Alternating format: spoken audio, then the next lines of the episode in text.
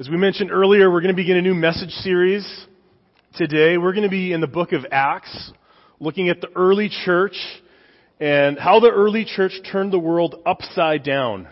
I love that graphic. It kind of reminds me of that film. I think it was called Inception a few years ago.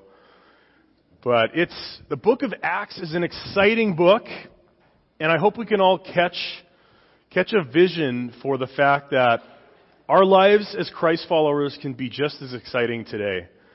And we're going to look at um, some of the exciting things happening in the book of Acts. Kids, you can go to Children's Church, as many of you have already chosen to do.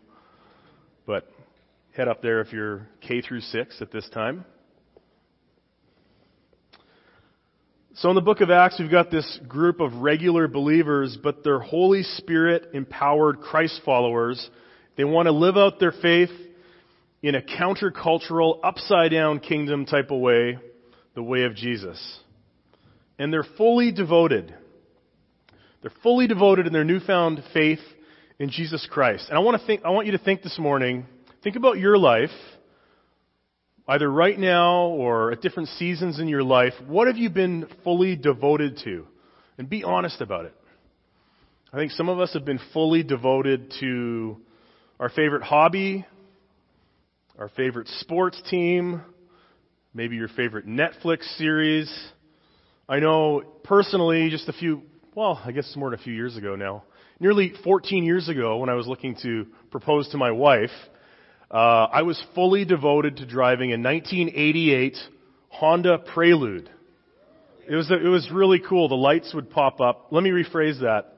It would have been cool if I had driven it 20 years earlier than that but I was driving this in 2004, 2005, around that time period, a little bit more. But I was saving for an engagement ring, so I was fully devoted to driving a thousand dollar car and eating wonderful things like top ramen so that I could save for an engagement ring. What have you been devoted to? If you really want something, you can be devoted to it, right?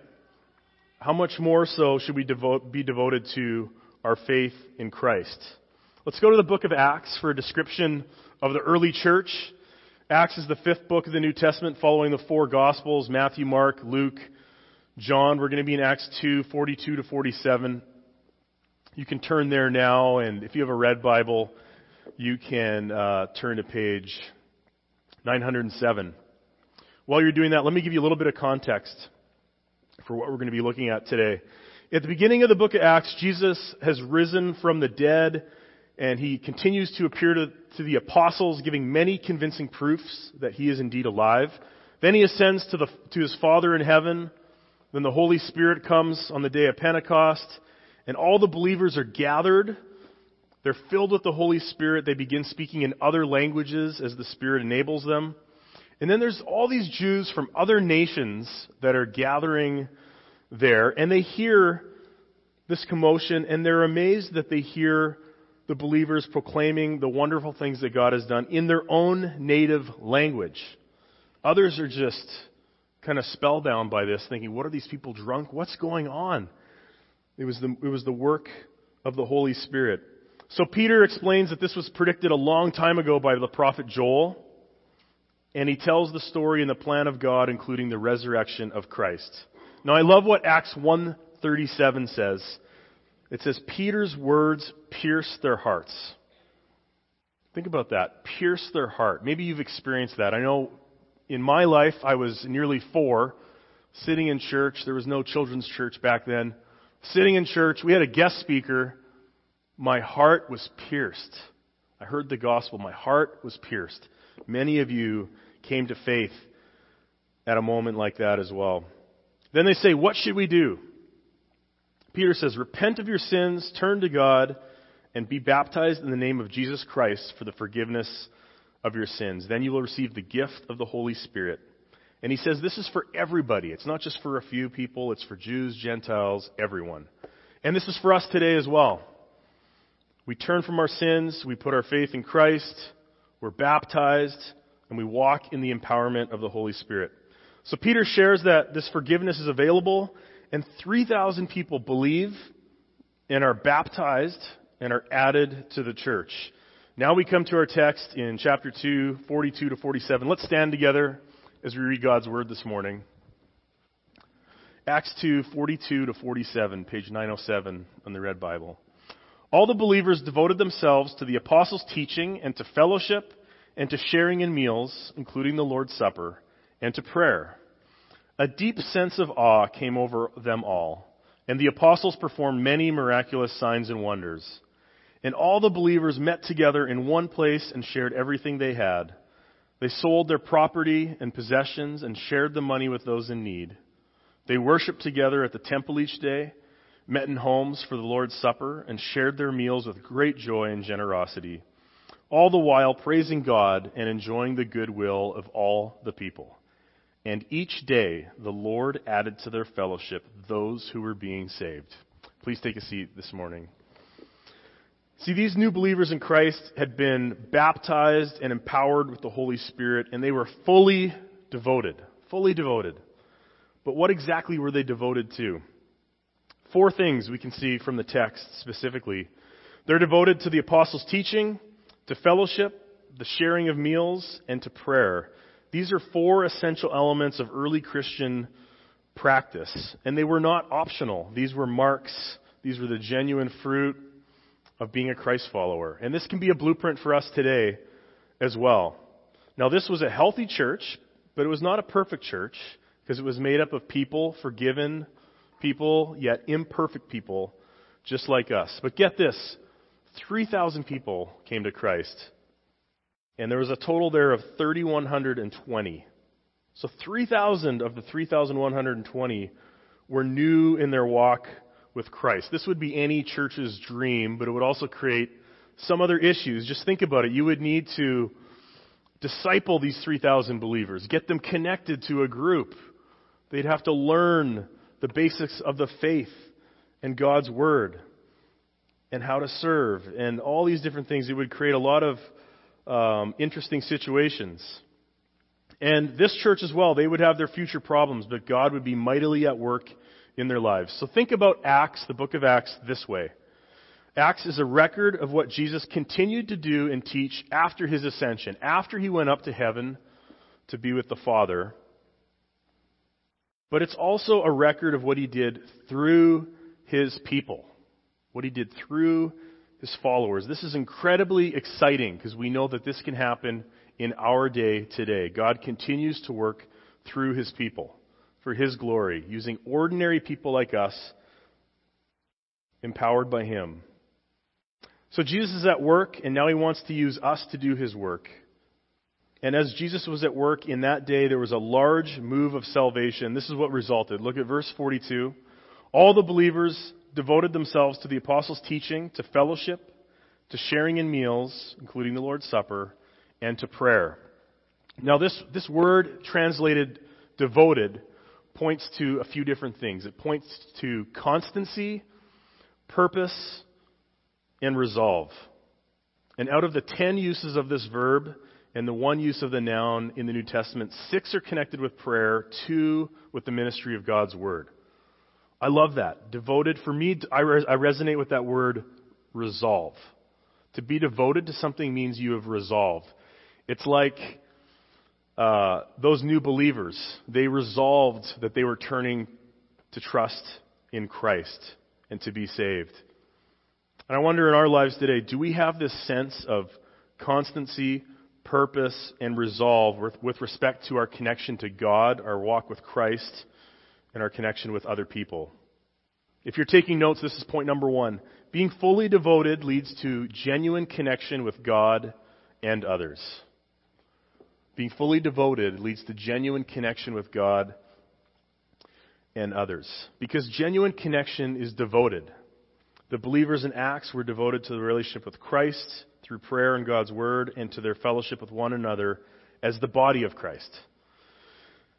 Now, I mentioned that this could, verse 42 can be a blueprint for the church, and I think that's held true. Countless individuals, even in our recent times, have been fascinated with this single verse in the New Testament, and it has led to many churches being planted, massive movements, um, simply by meditating on verse 42 and what that could look like in our day and age.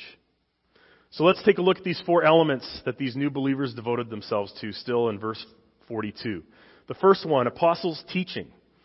See, the apostles had been with Jesus, and so they were qualified for this task of teaching. They were the guardians of Jesus' teaching.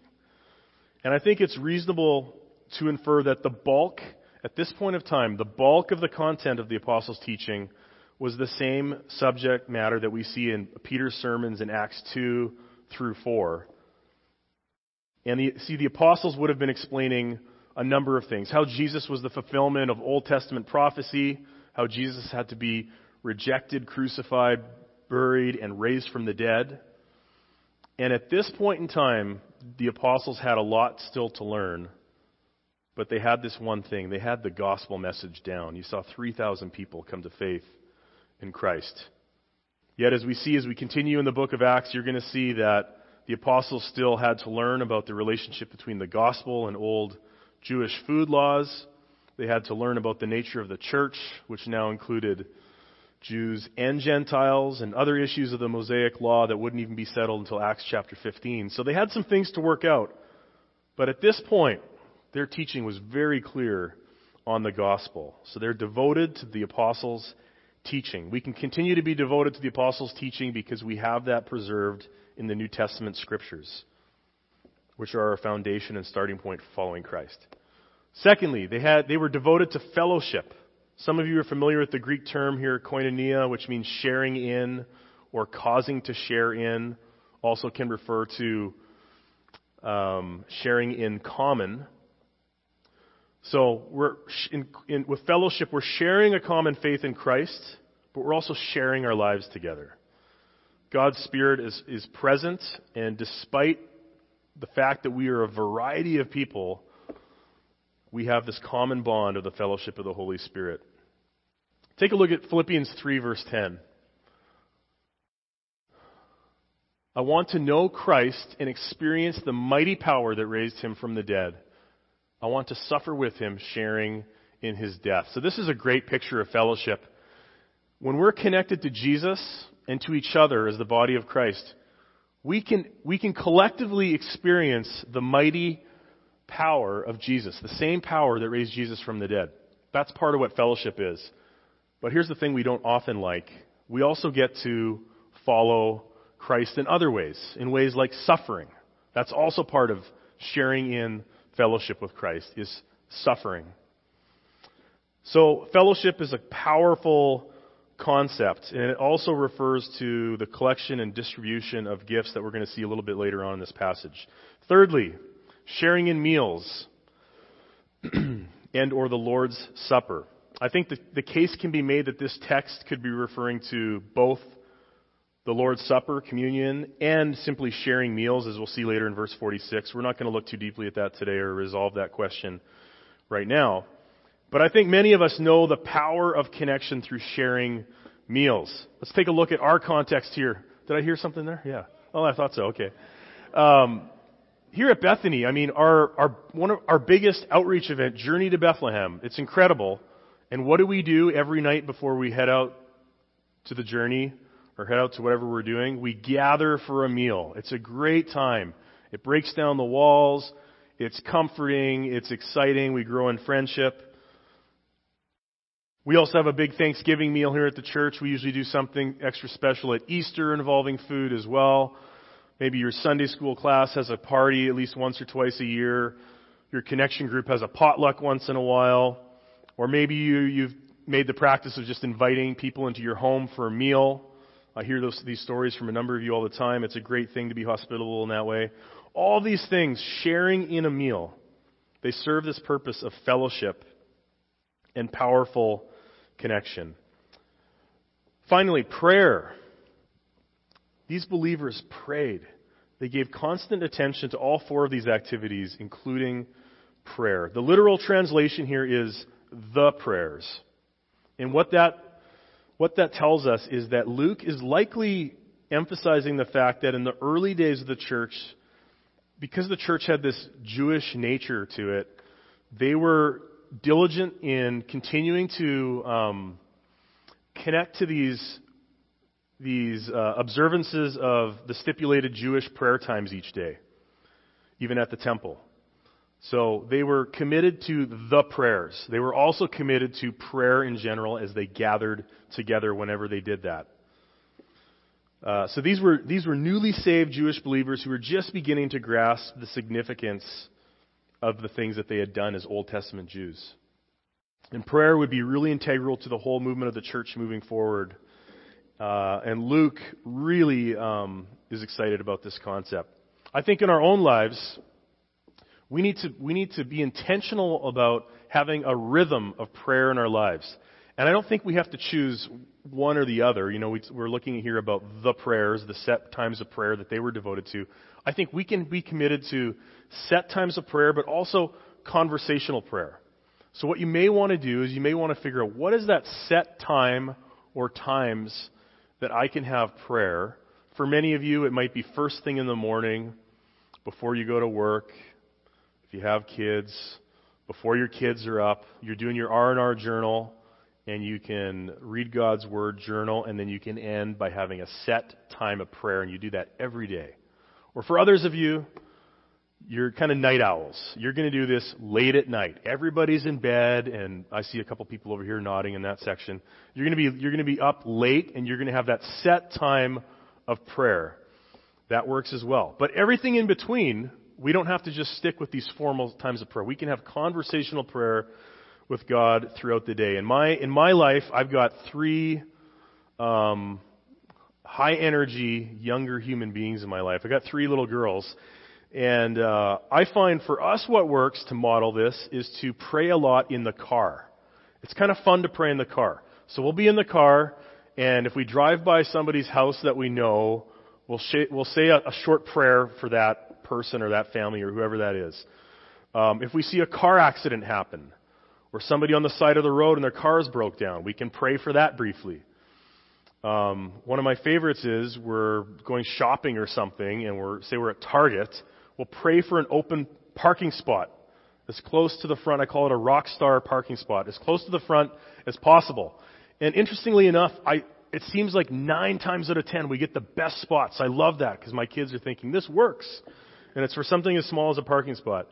Um, and then we can do this at home quite easily as well. So we need to teach ourselves, our family, our friends that God cares about our needs, both big and small, and you can do that by modeling conversational prayer as well as set times of prayer throughout your day. Here at the church, we've got a number of set times of prayer available for you to connect with as well. Just this morning and every Sunday we have all church prayer. It's at 9:05. It's a short time of prayer, we usually just form a circle over here to my right after the worship team concludes their practice, but before the service starts at 9:05, and we pray for the Sunday services. We pray for what's happening that morning. We pray for uh, staff, ministry volunteers. If we have somebody sharing as a guest speaker, we pray for them. Different things like that happen, but it's a great, powerful time of prayer, and we all pray. We pray all together at the same time out loud and then usually Pastor Brian or another staff person closes us in prayer. It's a short but powerful time of prayer. We also have uh, Thursday morning prayer. If you have a flexible schedule, from 11 to 11:30 in the church library, we pray each week there as well. And that's more focused on the weekly ministries of the church as well as our own personal needs that come in through the prayer line and things like that. So we take time there to pray for what's happening throughout the week and in people's individual lives as they make that information uh, available to us as well. We also have uh, um, a group that typically meets monthly praying for prodigals, praying for people to come to faith in Christ, back to faith in Christ, all the above. I think the next one meets next week, Sunday evening in the library. Uh, that's another group. We also have Awana prayer. Awana meets at 6:15, shortly before Awana begins, and they pray.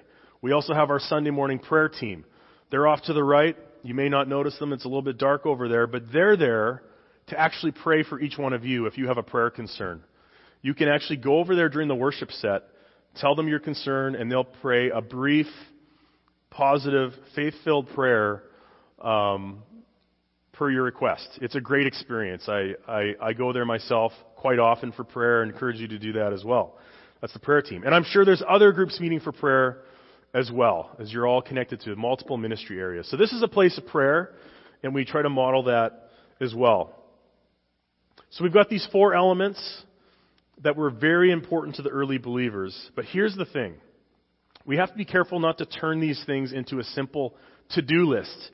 Some of us that are pretty type A, we're, we're always susceptible to like just ticking the box. Okay, I went to church, I went to my small group, I did my R&R journal, and, and somehow feeling good about that, but we're not doing things to earn God's favor. We're doing these things out of an overflow of thankfulness and this relationship that's real in our, in our lives with Jesus. So we have to be careful about that, that we don't feel so obedient or even proud of our uh, obedience. And a thriving church just isn't, isn't just about doing the right things. It's about having the right heart attitude and maintaining right relationships with others. Remember, even in the Sermon on the Mount in Matthew 6, Jesus condemned giving prayer, and fasting that was done with the wrong heart attitude for the wrong reasons. So we want to be devoted to God's word, fellowship, prayer, but we want to do this with the right heart attitude with God and with others. Let's move on to verse 43. I love verse 43 because it's a reminder to me that God is an awe inspiring God. Let's read this one. A deep sense of awe came over all of them, and the apostles performed many miraculous signs, and wonders. Don't you wish you could have been, been there during that time? What, a, what an incredible time to be a Christ follower. And yet, a number of us have experienced these things in our own day and age as well. Many of you have experienced a physical healing or know someone that has, or you've prayed for someone they were healed.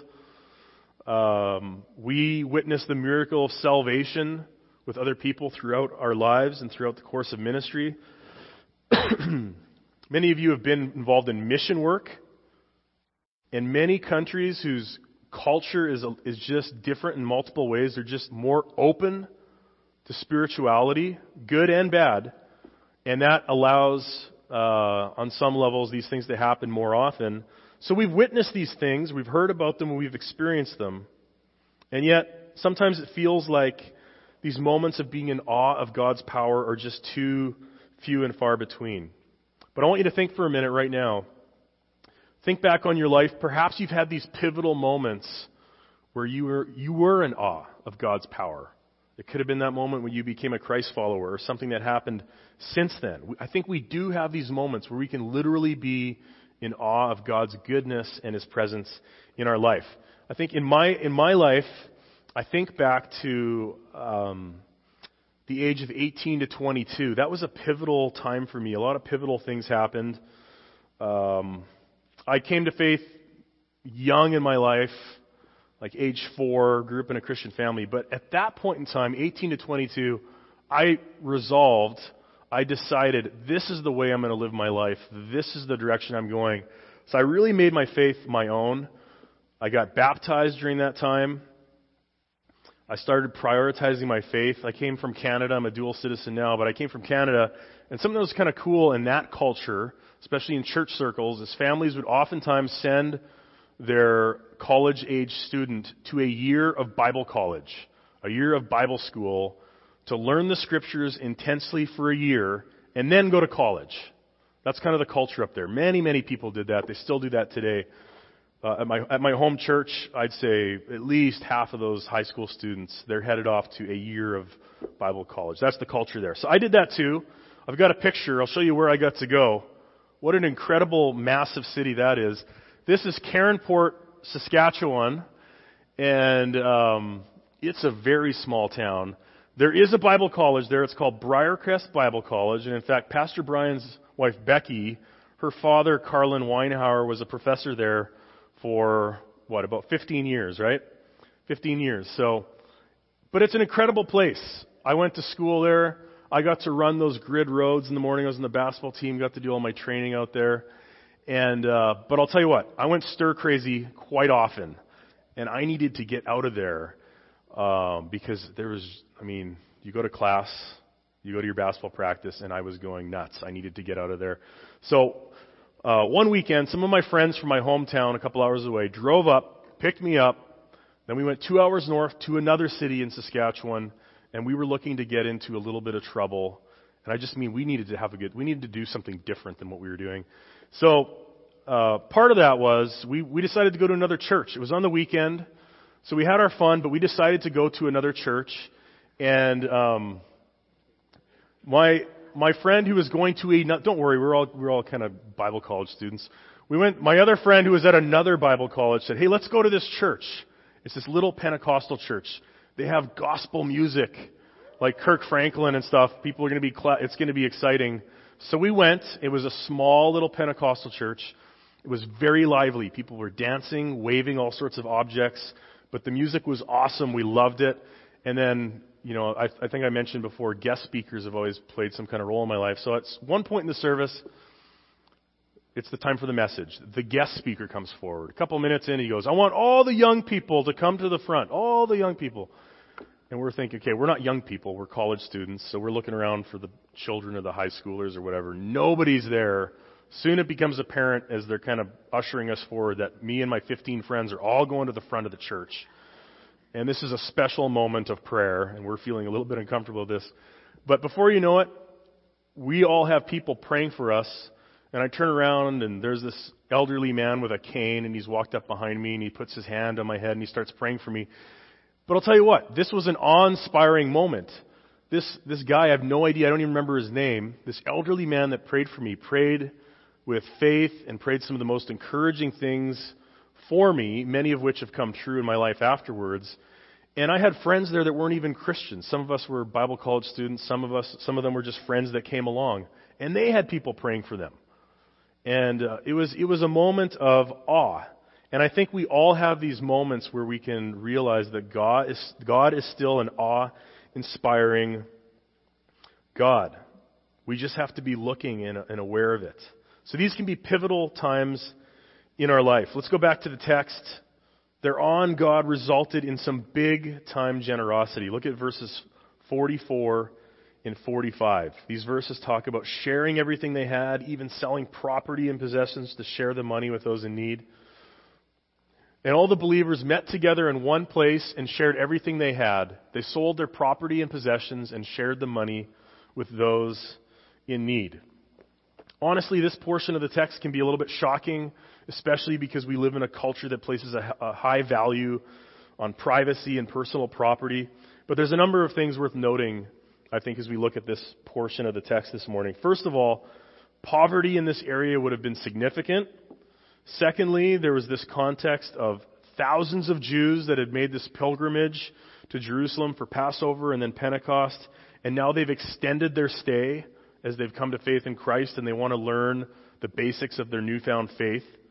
So here they are, an extended stay. They have physical, financial needs and need for help from, from the believers that already lived there. So this isn't communism. This is voluntarily holding one's goods and, and money at the disposal of others in the Christian community which were in need. But, so while there's a, con- there's a historical context here, the point of me sharing that is not so that we can just explain it away.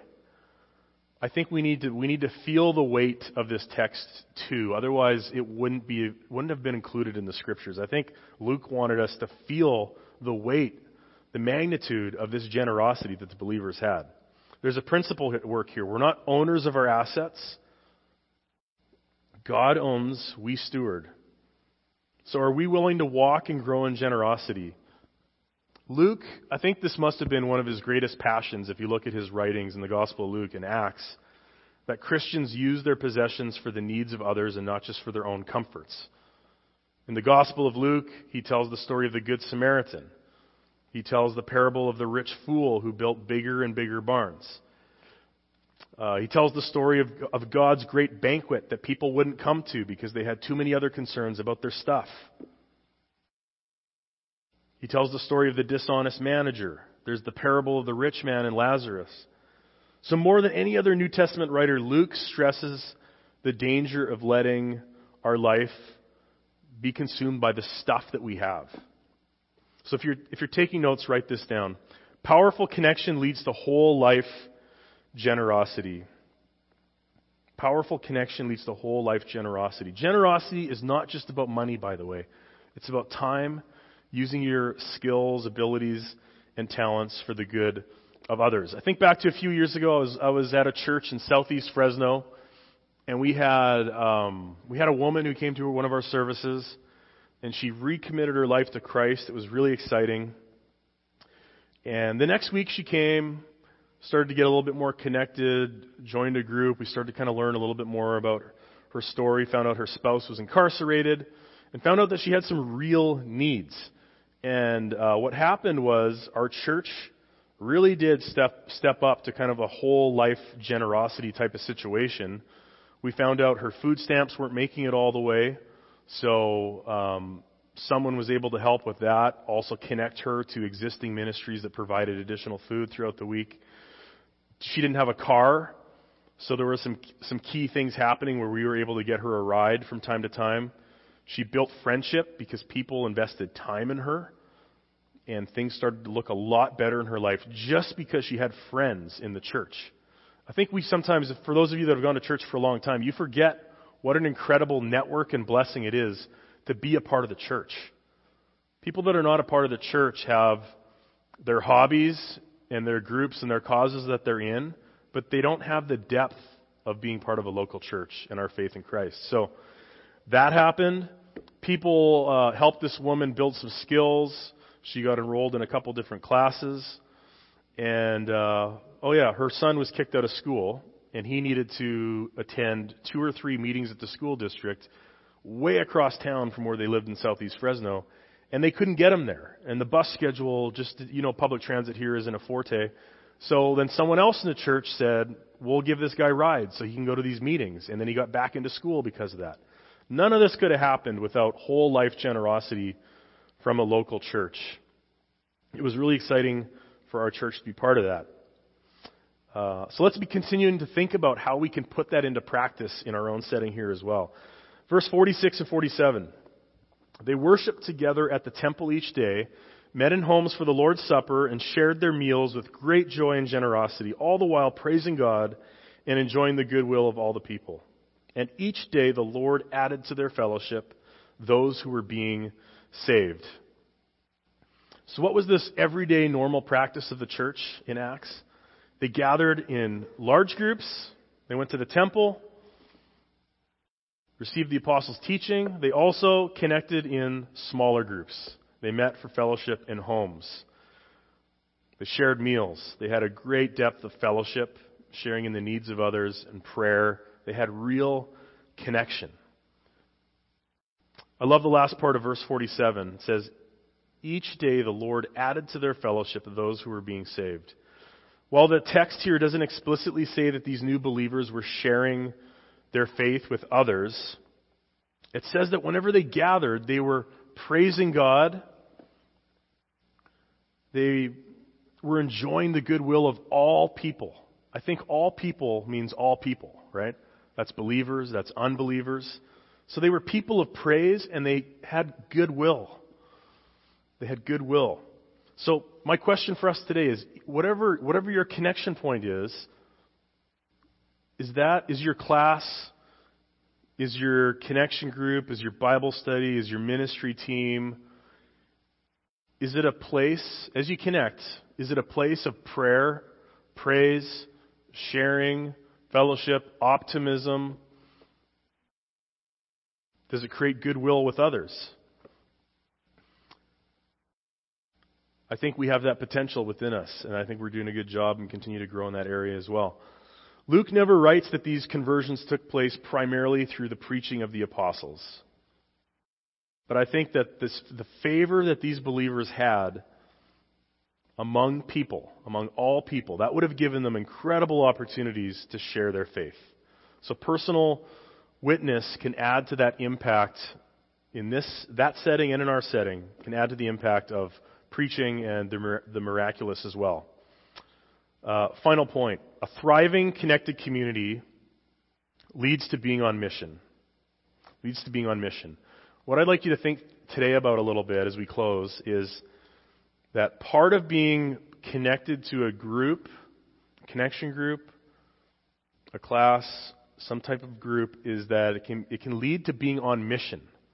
We can be people of praise within that set, setting. We can have goodwill with all people. And it can lead to being on mission. Things can happen. People can meet Jesus.